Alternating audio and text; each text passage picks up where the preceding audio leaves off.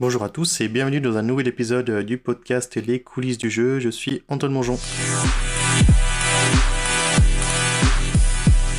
Et cette semaine, pour euh, bien continuer euh, sur notre lancée des épisodes de, podcast, on, va continuer un peu sur les news, un peu sur ce qui s'est passé depuis la semaine dernière en termes d'actualité euh, côté euh, outils pour le développement du jeu vidéo, sur tout ce qui est un peu ben, tout ce qui se passe dans les coulisses du jeu, quand on fait un jeu vidéo. Et euh, le premier sujet que je vais aborder ici pendant cet épisode, c'est la disponibilité du code source du jeu Duelist. Duelist, c'est un jeu qui a été arrêté il y a quelques temps déjà, et les développeurs ont décidé de offrir les sources du jeu en voilà d'ouvrir les sources du jeu le rendre open source et que les gens puissent s'inspirer, regarder un peu ce qui, ce qui a été fait, euh, voir s'il y a des choses qui sont intéressantes, etc. Duelist est un jeu de cartes, euh, c'est un TCG, hein, donc c'est un trading card game, euh, qui a été, euh, qui est qui a plutôt, qui eu plutôt bon, bon, de bons échos hein, de, de, mémoire quand j'en ai entendu parler. Et euh, bon, j'imagine que en termes de monétisation, euh, ça n'a pas forcément suivi. Ils n'ont pas forcément rencontré le succès escompté. Et, euh, au lieu de juste simplement killer le jeu, ils ont décidé de rendre le code source euh, disponible pour tout le monde. Donc ça peut vraiment inspirer euh, d'autres personnes, d'autres développeurs à regarder bah, ce, qui, ce qui a été fait, de regarder un peu les bonnes pratiques. Si demain euh, vous voulez aussi lancer euh, votre, votre jeu de cartes, vous pouvez voir euh, comment eux ils ont abordé la chose et ça, ça permet de, voilà, de, de, de voir un peu ce qui a été, ce qui a été fait quoi. et en gros, je crois que la version 2 de Duelist a vu le jour d'ailleurs en décembre 2022, donc fin d'année dernière. Euh, avec un groupe de fans qui a juste euh, bah, refait le jeu euh, et en prenant la licence auprès de Control Play Games, le, les développeurs originels de Dualist. Et voilà. Et donc maintenant, ils s'offrent en plus à plein d'autres personnes avec, en ouvrant les sources de, voilà de pouvoir faire d'autres jeux de cartes plus plus rapidement. Les liens de, bah, je, je, mettrai les liens pour pouvoir voilà, accéder, c'est sur un GitHub, hein, normalement, le, le, les sources. Euh, pour être honnête, je n'ai pas regardé quel moteur ils ont utilisé, mais je, je, pense que c'est du JavaScript, si je ne me trompe pas, mais je suis pas complètement sûr. Mais j'ai l'impression que oui, c'est euh, c'est ça du, du CoffeeScript, du... Je, je, je sais pas exactement ce que, quel, quel moteur ils ont, ils, ont, ils ont géré, mais je, mais je pense que c'est du JavaScript hein, pour euh, le, le, moteur derrière. Donc, euh, je pense qu'ils n'ont même pas dû utiliser de framework de ce que j'ai vu. Euh, ça reste euh, du, du JS Vanilla avec sûrement des packages un peu différents à gauche à droite pris pour l'usage de Dualist. Donc, y a, y c'était un jeu, voilà, on peut, tu sais, sur, c'est, ça desktop, iOS, Android. Euh, le nouveau jeu, je ne sais pas trop euh, si target aussi ces nouvelles plateformes, mais euh, voilà. Si vous êtes curieux de voir un peu si vous avez des projets de, création de jeux de cartes et de voir un peu comment c'est fait euh, un jeu de cartes, vous pouvez au moins voir la logique sur le, GitHub de Duelist que je mettrai en lien. Euh, L'autre sujet euh, intéressant, je trouve, c'est j'ai vu quelques, bah, je, je, suis pas mal de, de, de fils Reddit sur le développement de jeux. Et un sujet qui, revient assez souvent et puis euh, qui est assez populaire, il y a une personne récemment qui a dû poser la question, c'est est-ce qu'on peut vraiment vivre en tant que développeur indépendant euh, de jeux vidéo? Euh, Et surtout, en fait, la particularité ici, la question, c'était de savoir est-ce qu'on peut en vivre même si on n'a pas de jeu à hit? Donc en gros, est-ce que si on fait pas un jeu qui fait des millions de téléchargements, est-ce qu'on peut quand même prétendre à, pouvoir en vivre? Les réponses sont assez différentes sur le fil et c'est intéressant de, de, se poser cette question parce que il y a beaucoup de gens qui veulent se lancer dans le développement indépendant euh, en, en, side project parce qu'on a, on a un travail à côté et euh, on, on, est passionné par le développement de jeux, on fait des game jams et on se dit bah j'aimerais bien lancer mon jeu mais euh, voilà on a toujours ce risque de se lancer, est-ce que ça va pouvoir en vivre, est-ce qu'on va pouvoir se payer? Et on a beaucoup de, voilà de, d'échos d'histoires aussi de gens qui où l'aventure s'arrête assez rapidement où c'est où vous n'arrivez même plus à manger ou ou vivre très euh, voilà c'est très difficile à en vivre. Et euh, en fait la question que les personnes posaient euh, suite dans ce dans ce fil dans ce thread Reddit c'est de savoir où est-ce qu'on met le curseur, qu'on se dit, est-ce qu'on peut vivre décemment en étant développeur indépendant de jeux vidéo? Enfin, il y, a beaucoup de facteurs à prendre en compte, c'est quels sont finalement les besoins que la personne a pour pouvoir en vivre. Ça va pas être pareil si vous habitez euh, à Paris, en plein centre de Paris, euh, avec des coûts, avec des coûts de vie, voilà, le coût des loyers, coût de voilà, le coût de la vie est pas du tout la même chose que si vous habitez euh, juste en parlant de la France, euh, dans le pays, je crois que enfin, la Corrèze, euh, ben voilà, c'est des endroits super sympas, mais forcément les coûts de la vie sont pas du tout les mêmes, quoi. Donc il faut vraiment se poser cette question. Après, il y a des gens qui font le choix, par exemple, d'aller habiter dans des pays ou des endroits où le coût les coûts sont, les charges sont assez limitées pour pouvoir, voilà, si on n'a pas de famille, on n'a pas beaucoup d'attaches, on a pas, on a envie de se lancer en réduisant au maximum les frais ça peut être une solution et le temps de trouver le succès, ça peut être euh, une, une option à, considérer. Euh, voilà, des pays euh, où, finalement avec un SMIC euh, français on peut vivre plus que décemment, ça existe et voilà, ça, ça permet déjà de, réduire les coûts et après tout, tout dépend de ce que c'est un hit aussi parce que est-ce qu'on parle de 500 000 unités, 1 million, 2 millions, 5 millions, tout, tout, est assez relatif. En fait, ce qu'il faut se dire, c'est qu'est-ce qui qu'est-ce que j'ai besoin en termes de, revenus euh, pour, euh, pour vivre décemment? Quel, est-ce que je veux rattraper mon revenu salarial? Ça dépend du poste que vous aviez effectivement si et, et aussi en fonction de vos besoins de fixer quel type de projet vous pouvez faire par rapport aux compétences que vous avez et le projet que vous voulez faire. Après, la chance qu'on a en France, c'est qu'on a des dispositifs euh, vraiment d'accompagnement, d'aide. On a le CNC pour les crédits d'impôt, pour euh, les, subventions pour le développement de jeux vidéo. On a même Pôle emploi pour pouvoir se permettre de se lancer pendant quelques mois, voire années, euh, sur notre projet en étant en continuant à recevoir des aides, les allocations retour à l'emploi. Donc on est quand même plutôt bien lotis en France. Après, c'est vrai qu'en fonction de là où situé en France, bah, comme je parlais de Paris, euh, des grosses villes, bah, forcément les coûts, euh, les coûts de, de, de, votre vie, le coût de la vie va être beaucoup plus élevé que si vous êtes un peu plus à la campagne un peu ailleurs. Quoi. Donc il faut vraiment poser les choses. Et il y a pas mal d'exemples justement de, de personnes qui parlent voilà, de, de, leur expérience et qu'ils arrivent à en vivre décemment sans avoir jamais rencontré de guide. Sûrement c'est des gens euh, sur, avec, enfin, sur, auxquels vous n'avez jamais, auxquels vous avez jamais entendu ou même pris le temps de jouer à leur jeu parce que vous avez même pas entendu parler de leur jeu, mais ils arrivent à avoir une niche de euh, euh, de fans, de, de, de, communautés qui les suivent. Et euh, c'est intéressant de, voilà, de se rendre compte de ça. Et il y a un talk assez, euh, assez connu euh, qui a été fait pendant le GDC qui s'appelle How to Survive in Game Dev for 11 Years Without a Hit. Et donc il parle de ce sujet. Ça a été publié, je crois, il y a plus de 6 ans. C'est un talk du GDC de 2016. Et c'est super intéressant. C'est toujours inspirant. C'est pour les gens qui veulent se lancer et qui se posent des questions.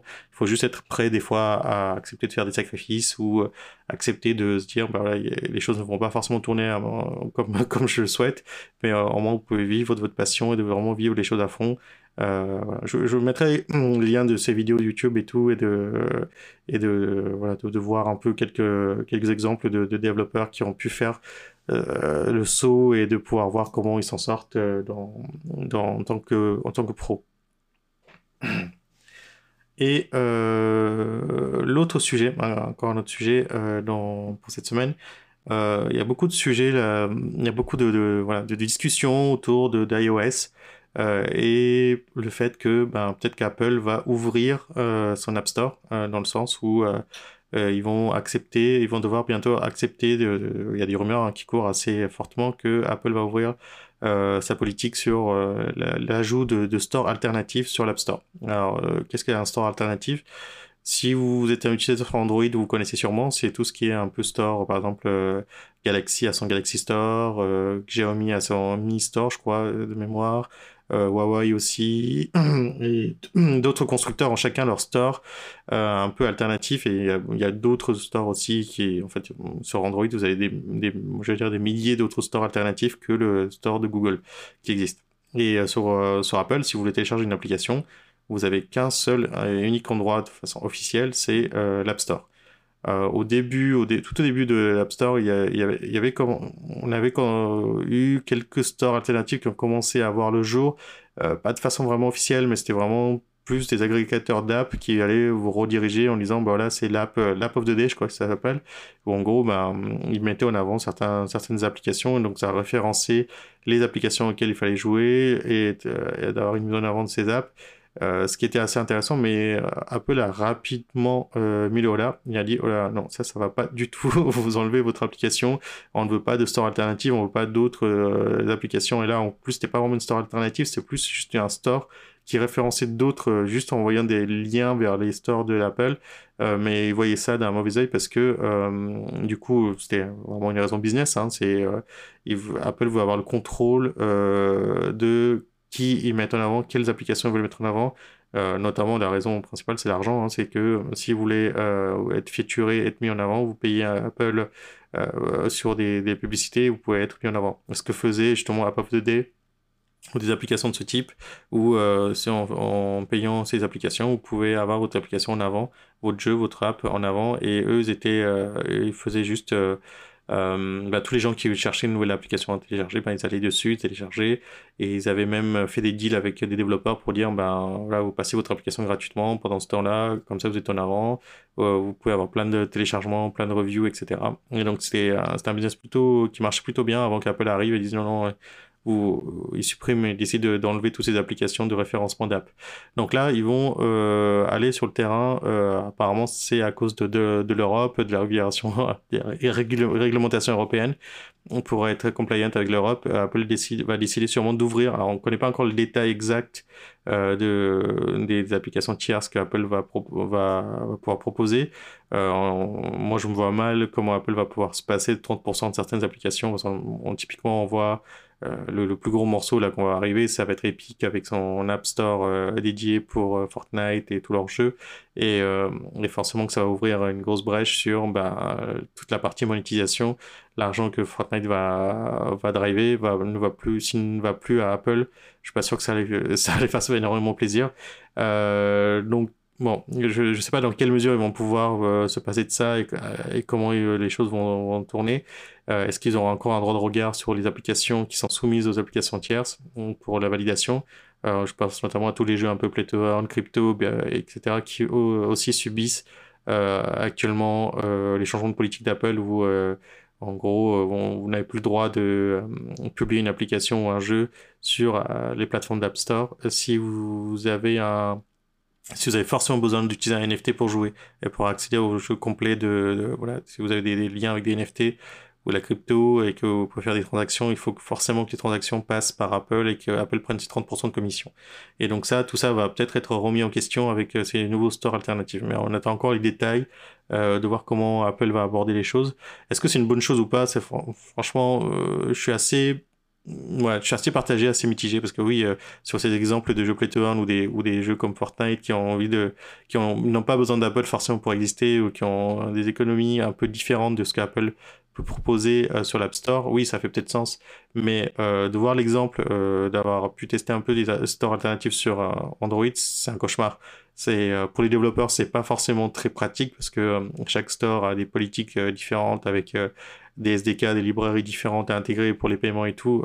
quoi qu'ils en disent sur la facilité d'intégration, euh, ça restera toujours euh, plus compliqué à gérer plusieurs versions, plusieurs euh, plateformes à, maintenir en parallèle, et tous n'offrent pas la qualité de service qu'offre Apple, Google pour les développeurs, notamment la disponibilité des, des, des, hum, des, dépendances, des packages, des supports, de la documentation ne sont pas aussi bons que ce que peut offrir Apple et Google.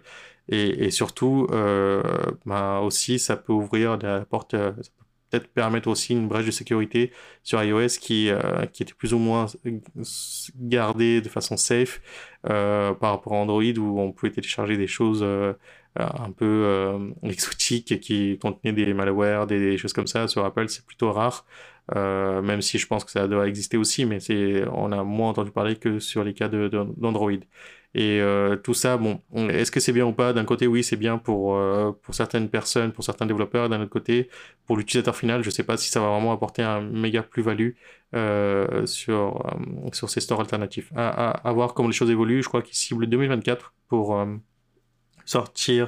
euh, pour pouvoir accepter d'autres stores sur iOS. Donc, attendons de voir la suite des, événements avec, Apple. Euh, donc sinon, petite news rapide sur euh, un petit moteur de jeu que j'ai vu passer, je n'avais pas trop entendu parler avant, c'est euh, un moteur de jeu qui utilise le langage Kotlin pour, coder, qui s'appelle Corg, Corg, alors je sais pas comment ça se prononce, c'est K-O-R-G, je crois que c'est K-O-R-G-E. Euh, c'est un moteur euh, voilà, open source, enfin open source, hein, je suis pas sûr, peut-être que oui c'est open source, euh, je suis pas forcément sûr, qui euh, qui peut qui s'intègre très bien avec IntelliJ, l'idée d'IntelliJ. Qui, ceux qui font du Java connaissent très bien. C'est c'est c'est un IDE un peu alternative à voilà à Visual Studio, ou, NetBeans ou d'autres d'autres gros Euh, IDE, donc euh, pour, les développeurs, ils doivent bien connaître. Et c'est un moteur de jeu qui, euh, est en 100% Kotlin. Kotlin, c'est un langage qui a été justement développé par l'équipe d'IntelliJ pour remplacer un peu, enfin pour remplacer, c'est un bien grand mot, mais c'est plus une alternative, on va dire, à Java pour développer pour Android, par exemple. Il y a beaucoup de développeurs qui utilisent du Kotlin plutôt que du Java pour faire des apps Android maintenant. et donc, ça peut aussi servir, du coup, à, à, faire des jeux vidéo avec ce nouveau moteur. Euh, bon, euh, petit, euh, voilà, quand, j'évalue chaque fois, hein, vous savez, les moteurs de jeu, je regarde toujours la facilité de développement, le, les outils qu'ils proposent, surtout aussi le, dans les showcases, voir regarder quels projets ont eu du succès en utilisant ce moteur et également les plateformes que ça cible. Alors on va commencer par euh, tout de suite les plateformes. Donc les plateformes c'est plutôt complet. Donc euh, utilise JVM pour le Java Virtual Machine pour Android, euh, JavaScript pour du web et permet de faire du natif sur iOS et desktop. Plutôt pour les plateformes, ça a l'air plutôt complet. après dans la pratique, j'ai pas testé encore comment il, il, faudrait que je, je, teste ça pour voir comment il fait pour l'export. Est-ce que c'est simple ou pas? Parce que souvent sur le papier ça a l'air simple, mais une fois qu'on met les mains dedans et qu'il faut sortir des choses, Notamment, c'était le cas avec Godot, par exemple, pour faire des versions iOS, c'était pas si simple que ça. Même si sur le papier, euh, ça est supporté, pour le faire, c'est beaucoup plus compliqué. Et là, ils annoncent voilà, le support de tout ça. Par contre, euh, bon, le point noir, on va dire, c'est surtout sur les, les showcases, les, les, jeux à succès. Finalement, il n'y en a pas tant que ça. C'est encore euh, à ses débuts. Il n'y a pas vraiment de visual editor. Il y a des choses qui existent, mais c'est très minimaliste. Euh, donc bon, c'est peut-être voilà, un projet à suivre de près.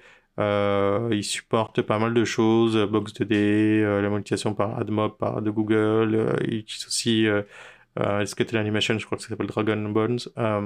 aussi du, du les fichiers SWF, Flash d'Adobe avec les atlas. Donc je pense qu'il y a voilà, ça, ça pour des petits projets pour attester, bon, voir comment le, moteur évolue. Euh, là, comme ça, je, pense que euh, c'est pas forcément vers le moteur sur lequel je me dirigerai, mais si vous êtes un passionné et que vous connaissez bien Kotlin, c'est peut-être quelque chose qui va vous parler et qui va peut-être plus vous, vous plaire euh, aux développeurs Kotlin si vous voulez vous mettre au développement de jeux.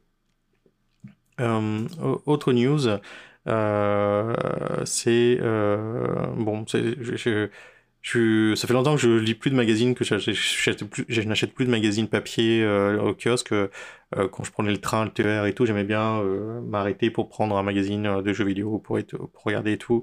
mais globalement, je me suis un peu désintéressé de ces magazines parce que en faisant, en faisant mes, en rangeant un petit peu les, chez mes parents, j'ai retrouvé mes vieux, mes vieux magazines de l'époque. Euh, je crois que ça s'appelait euh, Megaforce, je crois, et euh, Console Plus et des choses comme ça. Et en fait, étant gamin, c'était quelque chose vraiment qui faisait rêver de voir ces magazines, de les acheter. C'était assez volumineux. Il y avait vraiment des, des choses qui faisaient vraiment envie dans les, comment les articles étaient traités, les images qui étaient mis dedans. Et, et ça faisait moins commercial, on va dire, que les magazines papier on va, qui, qui existent actuellement en kiosque. Et, et, ça, et puis, vu que je suis un moins gros consommateur aussi de jeux vidéo, parce que maintenant que j'en fais mon métier, euh, bizarrement, je joue moins, donc je joue un peu, je sélectionne un peu plus les jeux et, et, euh, et je me retrouvais plus trop dans ces magazines papier et tout. Euh, et là, j'ai découvert, bah, euh, en fait, peut-être dans un mauvais timing, que le magazine Wireframe, qui est un magazine anglais, euh, qui sort son dernier numéro là c'est le club de fin pour le magazine donc il, il, s'arrête là mais en fait pour le coup c'était un magazine qui traitait de l'actualité de développement plus que du, du côté orienté plus professionnel du, du, jeu vidéo, en montrant un peu des post-mortem, en parlant avec des devs, en mettant en avant des, des, studios, des projets, mais sur le côté, ben, le, parcours, des interviews de développeurs, comment ça s'est passé et tout. Et c'est super intéressant. Bon, finalement, c'est ce qu'on fait un peu sur ce que je fais aussi sur les coulisses du jeu. Donc, et, et, je trouve ça voilà, dommage que ça s'arrête, euh, mais du coup, ça me permet de, de, découvrir ce magazine, de regarder un peu les précédents numéros et de pouvoir euh, voilà, de, de, regarder ça. Mais c'est super inspirant. Euh, mais c'est dur, je pense, de maintenir un magazine actuellement, que ce soit euh, papier ou pas papier, même en digital, ça, a l'air très compliqué. Et on le voit avec euh, la plupart des sites, même internet, qui ferment ou qui sont rachetés. Et à faute de, ben, faute de revenus, hein, à chaque fois, c'est toujours la même histoire, c'est l'argent. On revient toujours à ça et euh, de pouvoir supporter les coûts, euh, les frais des papiers aussi qui ont augmenté, les, les coûts, les, les matières premières qui ont augmenté, et euh, ça, ça, ça, paraît difficile pour des magazines comme ça papier de, continuer à exister. Euh, certains arrivent à survivre avec des Kickstarter, des, des, financements, participatifs, etc., mais c'est pas la majorité. Donc euh, bon, je, si vous voulez regarder un peu, je, je mettrai le lien vers le, le, site de Wireframe si vous voulez aller jeter un œil et regarder un peu ce que ce qu'ils proposent et de, de voir s'il y a des choses qui sont intéressantes. Et je crois qu'il y a des et les versions PDF sont téléchargeables gratuitement ou, euh, ou avec très peu, voilà, ça, coûte très peu d'argent. Pouvez faire des dons, je crois, actuellement, enfin, laisser du montant que vous voulez euh, donner pour les versions PDF euh, des précédents numéros de Wireframe. Euh, sinon, euh, dernier sujet, c'est l'adoption massive de l'intelligence artificielle dans les jeux vidéo. Euh, on voit de plus en plus de, de créations de faites par l'IA. C'est un gros sujet, tout le monde en parle partout, partout sur Internet, partout autour de moi aussi. Tout le monde parle de chat GTP pour pouvoir discuter euh, de façon euh, un peu naturelle avec une IA, euh, ce qui n'a absolument rien à voir avec les chatbots que vous pouvez voir sur certains sites comme la FNAC ou ou même euh, sur l'assurance maladie, la Medi, vous savez, un chat, mais en gros, à part euh, faire des questions-réponses, il fait pas grand-chose de plus, il est pas hyper intelligent, c'est pas vraiment un bot, quoi. Euh, non, là, c'est vraiment un différence avec ChatGTP, si vous avez vraiment l'impression de discuter avec un humain, et ces réponses sont tellement pertinentes, c'est assez bluffant, et il existe la même chose pour les images, comme DALI, ou euh, la celui que j'adore, c'est Midjourney, euh, on peut vraiment créer des, des concept art et des, des artworks et des choses euh, de dingue avec des mots-clés, avec des images de référence. C'est quelque chose de vraiment très puissant. Euh, et ils améliorent ça au fur et à mesure, euh, en plus avec des différentes versions. Et il existe aussi également pour le développement, hein, c'est Microsoft qui, a, qui avait lancé il y a quelques temps de ça sur, je crois que c'est CodeSpace, sur GitHub. en gros, non, c'est Copilot, pardon sur GitHub qui permet de en gros de, bah, de, de coder avec vous, d'avoir comme un, comme un collègue avec vous, euh, vous commencez à coder vos, premières lignes de code et il vous suggère comment faire par exemple une classe, euh, euh, getter, setter, ça, je vais dire c'est hyper simple, mais ça peut aller sur des fonctions par exemple beaucoup plus compliquées, sur un create, un update, un delete, euh, d'avoir des templates ou des, ou des choses de, suggestions assez, assez puissants et assez bluffants euh, sur les différentes usages qu'on peut avoir pour le développement. Donc euh, je m'attends à ce que euh, cet usage de plus en plus présent dans le développement de jeux, euh, que les, en les entreprises l'adoptent massivement euh, sur quelques aspects, même voilà pour du voice-over, euh, faire dire un texte par, par, une IA, je pense que voilà, au lieu de, faire appel à des, acteurs, des rédacteurs, on préfère payer une IA quelques, quelques euros. Bon, une journée, c'est pas, pas très cher, hein, ça commence à partir de 10, 10 euros, je crois, 8 ou 10 euros par mois pour quelques créations. Et ChatGTP, ils sont encore gratuits, mais ils parlent déjà de faire une, une version payante. Euh, code euh, copilote de GitHub, je crois que c'est pas de, Microsoft, c'est pareil. C'est c'est quelques, il y a un plan payant, mais on peut on peut tester gratuitement quelques quelques quelques quelques essais. Sont, il y a il y a des versions trial pour chacun pour voir pour faire une idée déjà voir si ça peut correspondre, mais c'est assez bluffant. Allez tester ça. Euh, moi, je suis plutôt convaincu et c'est vrai que ça va vraiment beaucoup changer, ça va beaucoup aider, ça va être une, vraiment une nouvelle révolution. Pour le coup, c'est quelque chose que je n'ai vraiment pas vu arriver. Euh, L'IA, je, je, je pensais pas que ça pouvait être à ce point aussi abouti les, les réponses et les, les créations que peut faire l'IA. Et euh, ouais, d'un côté c'est assez, assez bluffant, d'un autre côté c'est assez flippant aussi de dire bon il y a tout ça. Est-ce que ça va le travail d'un développeur ou d'un artiste? Je suis pas convaincu parce que ça reste quand même limité. Il y a des choses intéressantes à faire, mais quand on veut vraiment personnaliser, faire des choses qui n'existent pas, euh, avec une part et une cohérence euh, graphique, ça, ça reste quand même mieux d'avoir de faire appel à, à des vrais à des, à vrais graphistes, artistes. Et pareil pour le code, il y a des choses ben, voilà, qu'il ne pourra pas inventer. il faut quand même quelqu'un qui puisse piloter ça. Mais par contre, ça peut être vraiment un assistant. Quoi. Moi, je le vois vraiment comme un, voilà, comme un assistant, un, un sorte de euh, comment dire ça? Bah oui, un, assistant, quelque chose qui va vraiment vous aider au quotidien sur euh, des, choses un peu rébarbatives ou des choses que finalement vous pouvez aller beaucoup plus vite euh, grâce à lui en continuant à exercer votre métier.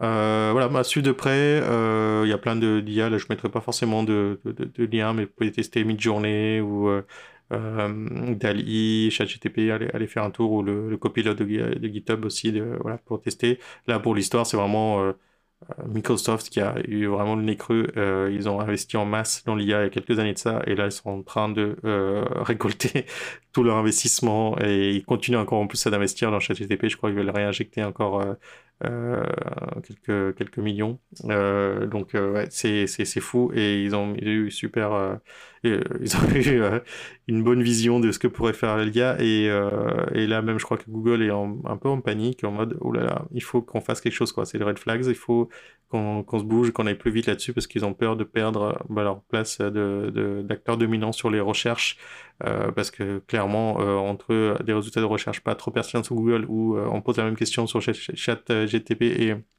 GPT et qui nous donne une réponse plus pertinente, il va y avoir, je pense, un switch massif sur, euh, sur les recherches euh, sur ce genre de, choses un peu drivées par l'IA. On verra ce que Google nous prépare, mais en tout cas, ça les a fait un peu euh, bouger ces derniers temps. Eh bien, c'est tout pour l'actualité euh, du jeu vidéo, de développement de jeux vidéo, les coulisses du jeu. Donc, euh, moi, euh, n'hésitez pas, c'est vrai que ça fait un petit moment, je ne l'ai pas rappelé. N'hésitez pas à noter 5 étoiles sur les plateformes de podcast, Spotify, Apple Podcast, Google Podcast, partout où vous écoutez, normalement, vous pouvez noter. Et n'hésitez pas à mettre une, voilà, une note 5 étoiles. comme je disais, il y a d'autres projets encore dans les, dans les placards qui vont arriver plus tard. Donc, euh, je vous en parlerai un peu plus euh, en détail quand les choses euh, auront plus avancé, quand j'aurai un peu plus délivré, libéré un peu plus de temps pour avancer sur ces projets. voilà, n'hésitez pas aussi à nous suivre sur notre Twitter, hein, les coulisses du jeu, nous suivre, nous envoyer des petits messages, nous donner un peu des feedbacks, des commentaires. C'est toujours avec plaisir qu'on peut répondre à tout le monde. je vous souhaite une excellente semaine et je vous dis à la semaine prochaine. Bye